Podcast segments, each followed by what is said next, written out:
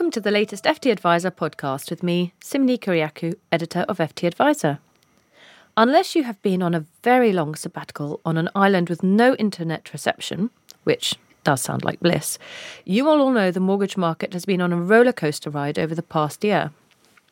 Since Liz Truss's disastrous mini budget last year, combined with rampant inflation and subsequent base rate rises, lenders, brokers, and would be borrowers alike have been trying to keep up with the fast paced changes to products.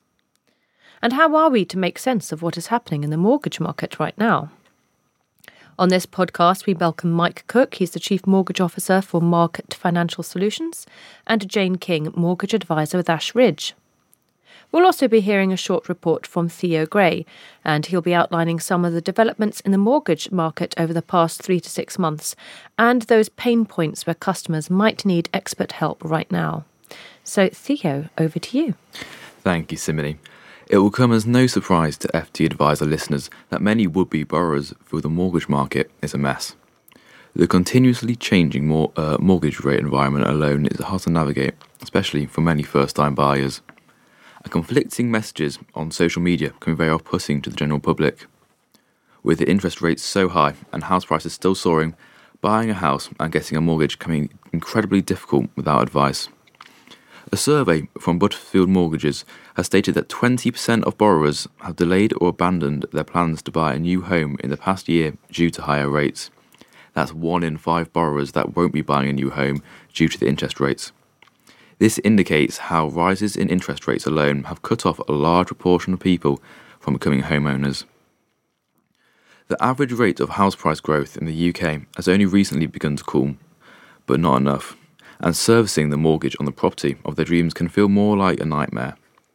Not only can people not afford to buy new houses, but the Butterfield Mortgage Survey also showed that 13% of borrowers have had to downsize or move to a cheaper property to lower their mortgage repayments. That's 13% of borrowers that could have lowered their standard of living because of the high interest rate environment and persistently high inflation. Commentators have pointed out that these people would not have been making a poor financial decision when they bought their home, let's say five years ago. No one would have guessed that the interest rates would skyrocket as they have. One of the biggest issues is confusion about the economy and its effects on lenders and house prices. It has become hard to predict what will happen next.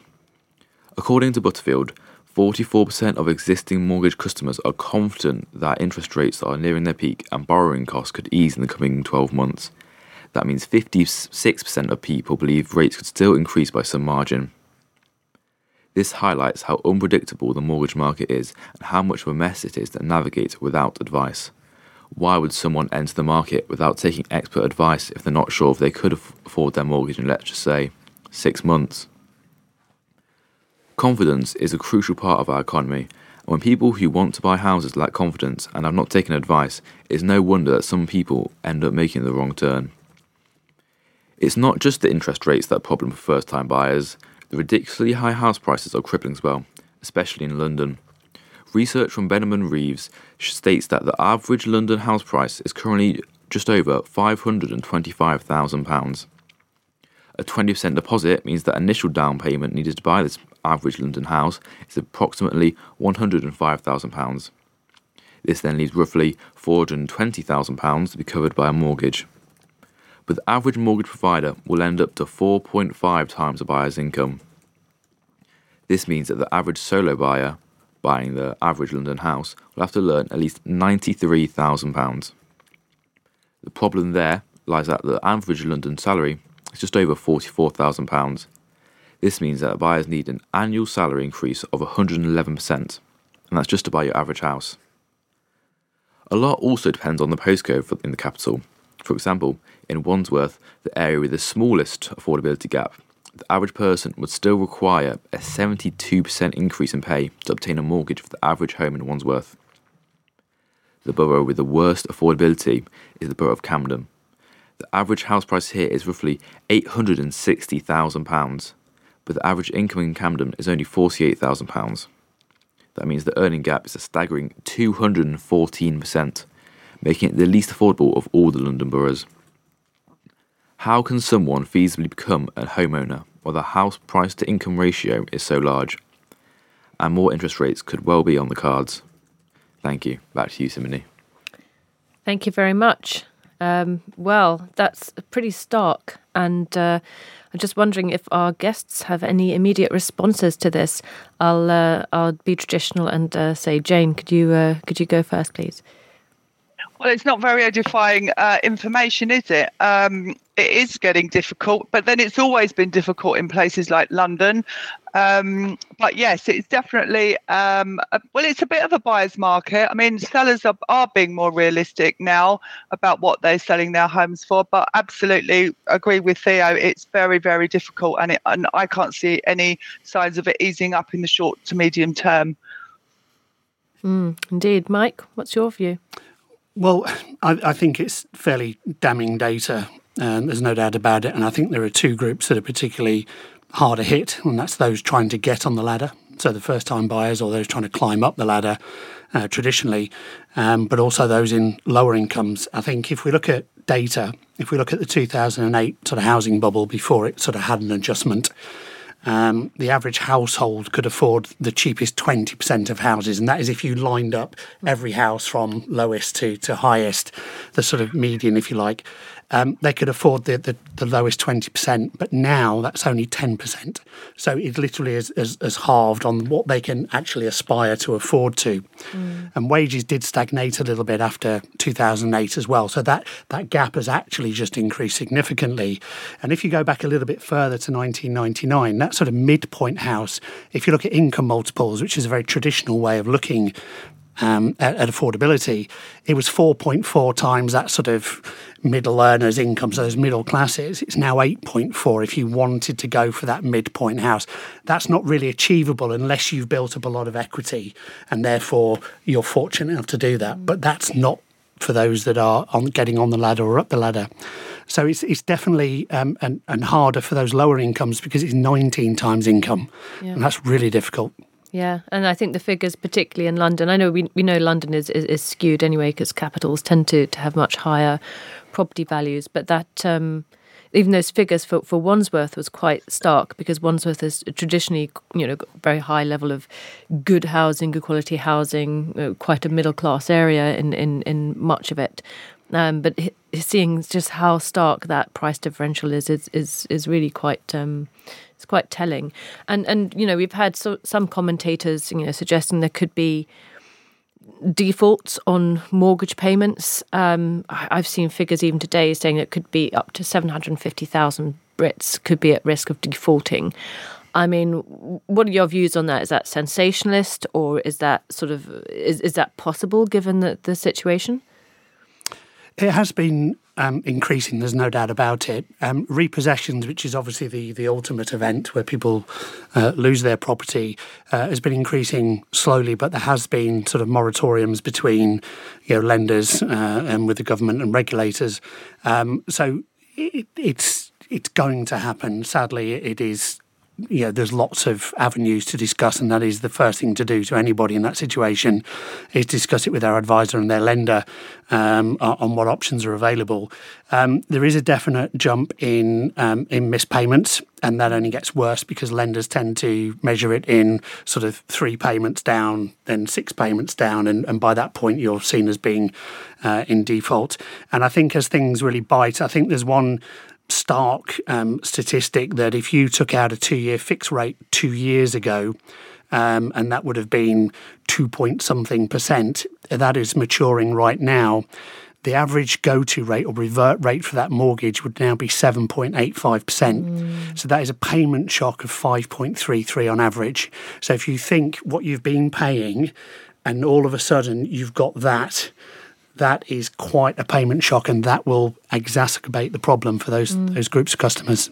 Jane, I'm going to come to you because I've seen you sort of tweeting. I don't know if we can call it tweeting now. Xing, I think, is we have to, to, now call the social media site. Um, that you know, you have had some clients or some people coming to you because they are up for remortgaging now. What what are their big fears?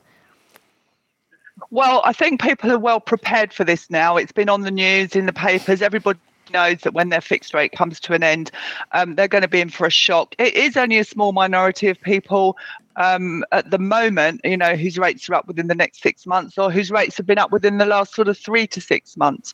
Um, you know, the 7.85% is sort of a standard variable rate now, and most people, um, even if they're struggling a bit, can move on to, an, to a new rate, even if they are forced, because of affordability, to stick with their um, existing lender. And certainly, when I review mortgages for clients, I always look at what the existing lender is going to offer them, because quite often um, it's more competitive for them to stay with their existing lender than it is for them to switch. You know, without a significant saving, there's no point. Um, and if the affordability is the struggle to switch to a new lender, then most lenders will offer alternatives as far as um, defaults are, are, concerned, I think a lot of the, the um, borrowers and clients that I speak to, some of them made a fair bit over COVID. You know, they've banked money that they saved when they were working from home and didn't have to commute. Um, and all the rest of it. Um, and they are dipping into their savings or they're cutting back on discretionary expenditure. Um, they do realise that this is how it's going to be. Uh, you can sit and wait for six months if you want, but interest rates are not going to go back down to sub two mm. percent. So you're going to have to do something about it now and think about it now. But I would say to anybody if they are struggling, we do have the mortgage charter there. Please do call your lender. They do want to help. They don't want to repossess your property. It is a last resort, but there will always be cases where that is the only option. Um, but mm. please, please do call them. Are you seeing, Jane, a rise in people looking for payment holidays? And are lenders receptive to that? I think it all it's all part of the package. As advisors, we can't ask lenders for payment holidays, but what we can say to clients is look, if you are struggling, maybe a payment holiday would be a better alternative than um, the mortgage charter um, options. But most lenders won't let you take a payment holiday unless you've been overpaying you've been overpaying and building up credit, then they'll let you take a payment holiday. Otherwise, it's quite rare for them to allow it. So, my advice would be to just give them a call, explain what your situation is, um, and they will do some sort of budget planner and don't think that you know because you're struggling to pay your mortgage you can still have that 600 pounds a month car on a lease because mm. you know they do take a bit of a dim view of that so they will do a budget planner and they will look at what your disposable income is and hopefully they will be able to you know formulate a plan that will help you out even if it's only for a little while mm. no that's very useful very useful uh, yeah, I, th- I think that's a good point. and also part of that moratorium or the the, the package um, is being able to switch to um, interest only, which can significantly reduce your monthly amount without totally missing a payment, which can actually work out a little bit more efficient. Um, but again, that's part of um, speaking with the uh, with the lender. Mm. Uh, with lenders starting to reduce some of their rates, uh, we've seen some sort of 0.5s and even some 0.75s. Um, we've got lenders starting to reduce rates, maybe to tempt new borrowers or to, to tempt people to, to remortgage. Um, but then we've got the Bank of England sort of signalling that actually more rate rises might need to still be on the cards. Inflation is coming down, but core inflation is still persistently high. We had some figures out yesterday on persistent inflation. So that was fun for me to read. Um, and really sort of trying to, to understand what's going on. It feels like we're getting very mixed signals. Um, what sort of signals are we seeing about the health of the mortgage market, Mike? Is, is it is it healthy still? Is it alive? Is it kicking? Well, these things are cyclical, and I've been in the industry for for many many years, and you know we are in just one of those periods that you know, we explain to the younger members of staff um, were at work that you know, these things happen in that house prices have um, a little bit of an adjustment, but over time they tend to keep sort of rising more than inflation. It's one of the only assets you typically buy that goes up, and at the moment we're just in one of those slight adjustment periods. But it's the same with with rates. Um, there's times when um, lenders do compete a little bit more, and at the moment what you're seeing is the impact of um, a slower market. So if we take the you know the first sort of quarter of this year, uh, well, lending was only down by yeah, nearly a quarter. So it's 25% down on the first quarter last year. But it's actually the mortgage offers, so those sort of new deals coming in the pipeline that were down over 40%. So, yes, the market is down, but last year was a big year. The year before was a slower year. The year before that was slow, but the year before that was very big. So these are cyclical things. Yeah. And at the moment, for lenders, yes, they do come out and compete a little bit when they do secure a little bit of lower funding, even if it's just a tranche of funding at a slightly lower rate, they will go out and become a little bit more competitive to try and keep that share up. Um, so we're seeing a little bit of that, but of course, it's already priced in for fixed rate. So it's already priced in that they expect the Bank of England base rate to go up a little bit, but it's how quickly it comes back down and to what level determines the fixed rate pricing. Mm-hmm. And I think you're just seeing a few lenders, mainly banks, that have savers as well. They're not always reliant on borrowing fixed rate money from elsewhere. They do have tranches of savings money that they can release out in mortgages and sometimes slightly cheaper. Right. Right. So hopefully we'll see lenders kind of rush um, to to reduce a bit further without sort of uh, without also sort of stagnating savings, um, because obviously the the upside of higher interest rates is that savings are getting higher higher rates. Um, but talking of rises and things, um, one thorny issue has been the uh, emergence or the re-emergence of conditional selling. FTAdviser has been reporting quite recently that there has been an increase in conditional selling. Um, there's also been a rise in house price valuations being reduced time and again. We're seeing people not being able to sell at original valuations. Are we just being optimistic about how much we can get for our house now? Are these again warning signs on the horizon, or is this just cyclical? I mean, Jane, are, you sort of hearing these things or experiencing these things? Well, of course, selling has been around for years and years and years. Um, I did a little job in an estate agent years ago. The mortgage brokerage was, you know, owned by the director of the estate agent. We were all under pressure to pass, you know, details through to the mortgage advisors. It's been going on for years. Um, I think most of us, um, although it's annoying in a way, and it's annoying for the buyers and annoying for the clients, I think as us experienced advisors that have been around the block we're pretty sort of laid back about it. Um, but it goes on. It shouldn't. It's wrong. Um, and i don't know how they're getting away with it but they are um, as, well, as far as valuations are concerned, yes, I'm definitely, my patch is sort of London and the southeast. I'm definitely seeing um, properties being downvalued, but not by a great deal. Um, I would say maybe 5%. I think lenders, um, sorry, I think vendors um, are being more realistic about what they can get for their property. They're taking offers in the first place. Um, and then, of course, if it downvalues yet again, they, they do get a bit upset some of them and a bit miffed because they've already, you know, knocked 5% off only to find out it's been downvalued by another 5%. But I think it's good for the buyers. I think, you know, if first time buyers can get onto the ladder with less cost, obviously with um, the, stand, the bank base rates stress testing on affordability has gone up with lenders, so people can't borrow as much as they could maybe a year ago. So maybe um, you know a drop in prices, and if you're moving up the ladder, then what you lose on your house, you're probably gaining on the house you're buying. So unless you're selling and not buying anything and not going anywhere, it all goes up and down the chain anyway. So I think maybe it's not a bad thing, um, especially on my patch where it is you know very very expensive. I'm going to show my ignorance here um, and and ask whether lenders, when they send their valuers in, um, are they sort of encouraging their teams to come up with a slightly lower valuation so they don't have to? Len Mike's shaking his head because he doesn't think lenders are that sneaky. Uh, Jane, have you? No, no. What happens when you fill out the mortgage application form? obviously you put the purchase price from my understanding is the valuers are told is it suitable security at that price and the value will either tick a box and say yes it is or no it isn't. This is what i think it's worth. So they're not being asked to actually value it at the purchase price. I think they're just being asked is it suitable so we are normally told if it down values by 5% or more, or if it up values by 5% or more, then we're told otherwise it's just a satisfactory sort of box ticked. Right. So it's not the lenders trying to work in their own best interests.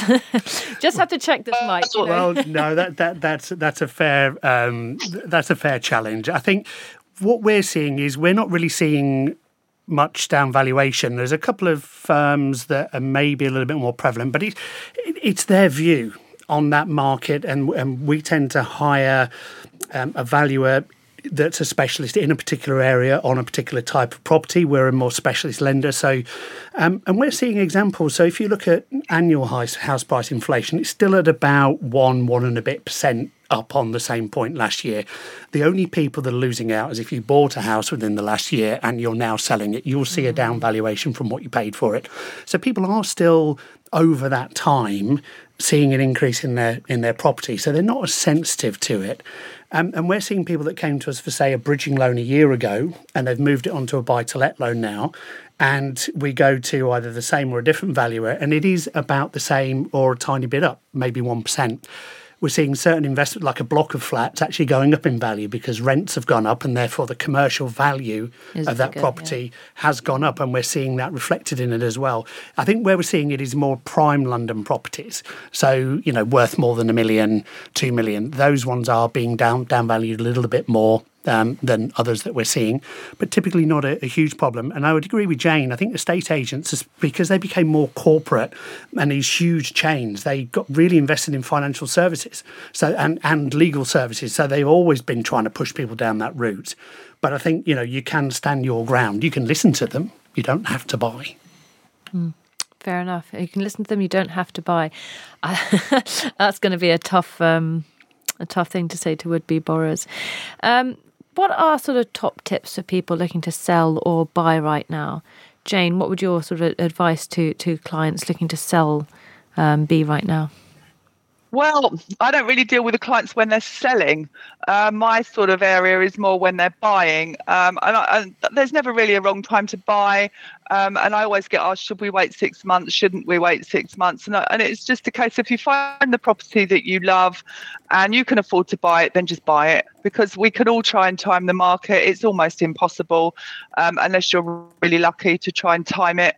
Um, if I was a seller, I would say be realistic um, be prepared to take an offer to get the chain moving and to you know to move up the ladder and, and the, the prices that everybody in the mad scramble during covid you know and the sealed bids mm. and all the rest of mm. it those days have all gone um, just be realistic and um, yeah i think that's the only thing i can say uh, really is you're not going to get what you thought you were going to get a year, you know a year a couple of years ago yeah, yeah, fair enough. Uh, Mike, if you were looking to, to, to buy right now, what would your uh, what would your advice be to people who are buying right now? Well, I think for those buying, um, there's you always feel like you've missed out, and no matter what decade you've bought in, you always think, oh, I've missed the cheap period. And I remember in the 90s buying my first place where you think, oh, they're really expensive now. But you know what? Yes, there might be a little bit, but it goes up in value over time. So always follow your heart. If it's something you really want to do, there are some people moving to slightly cheaper areas to get something they can afford because they want to get on the ladder. You have to compromise sometimes. But I also think secure the rate. You know, speak to your broker, your advisor, secure a rate. They may go down slightly over time, but you can always speak to the lender to say, oh, I've noticed your rates have come down. Can I just switch to that lower rate, please, before the, the deal completes? That's perfectly acceptable. It used to be, um, you know, in, in the in the seller's viewpoint now, house price adjustments, as Jane alluded to, are a good thing. You know, for, for many people, nobody wants a house price inflation that just keeps hitting double digits, mm. keeps going up because the problem just gets worse. You now need a bit of time. Now wages have grown. You need a time just to narrow that affordability yeah. gap a little bit. And so, and, and it, it's taken about 55 days to sell a property at the moment. So, but if you price it realistically, so in a seller's mindset, it halves. And that's been proved by a lot of the bigger, the, the Zooplas, the Rightmove type data people, where if you actually put your house on the market, you just get more attention immediately if you put it at a realistic price. And that makes a huge um, difference as well. But also, what I would say is if you find that the estate agent is blocking your offer because of these conditional selling, yeah, I've done it before. Stick your offer through the letterbox. appeal directly to the. I've done that too. Yeah, just appeal I, directly to the seller. Offers. Sorry, Jake. Yeah, I, have got yeah, I've got clients to go around at, at, under cover of darkness and put nice, kind letters with offers through clients' letterboxes in order to get their offer across. Um, it's not. I don't think it's that uncommon, but but quite often the buyers are a bit nervous, and it's just like, well, what have you got to lose, really?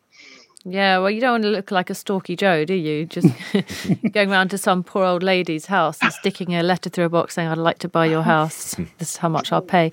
But yeah, no, I, I think that's that's quite a, a wise move. If that is a if you are being blocked by conditional selling, I think that's a that's a very wise thing. And yeah, maybe that's maybe that's just not very British, Jane. I don't like to be pushy, but perhaps we just have to be a bit more realistic and maybe think about doing things slightly differently. Yeah. And I think with those that are um, in a situation where they're not deciding to move, and that's one of the biggest impacted uh, sectors here, which is those movers that have just decided that it's just too expensive to do that right now. They'll sit and wait, but that's okay. If the transactions go down, house prices just steady a little bit, so it's a good thing. And then they move when they can. Speak with their advisor or broker about, you know, what rate options are available for them or product switch options to stay with their current lender. And the earlier you do that, the better. Mm. Excellent. Uh, Mike and Jane, there's some really fabulous tips there for both borrowers, sellers, and for advisors. That's, that's not both, is it? You can tell I'm not actually uh, an economist, um, but I could be a politician. Probably could be Chancellor of the Exchequer with my uh, mm. maths there. Um, thank you so much, Jane. Thank you so much, Mike, for taking time to speak to us today. Thank you, Theo, for your report on the state of the market. And thank you all for listening. Until next time, take care. Selling a little or a lot? Shopify helps you do your thing however you cha-ching. Shopify is the global commerce platform that helps you sell at every stage of your business. From the launch your online shop stage to the first real life store stage, all the way to the did we just hit a million orders stage.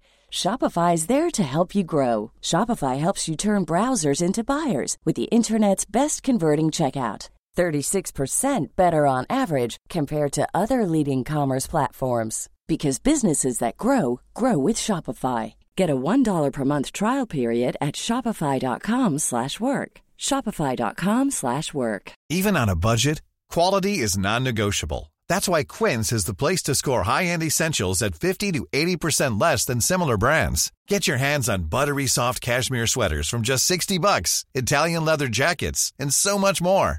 And the best part about Quince, they exclusively partner with factories committed to safe, ethical and responsible manufacturing. Elevate your style without the elevated price tag with Quince. Go to quince.com/upgrade for free shipping and 365-day returns.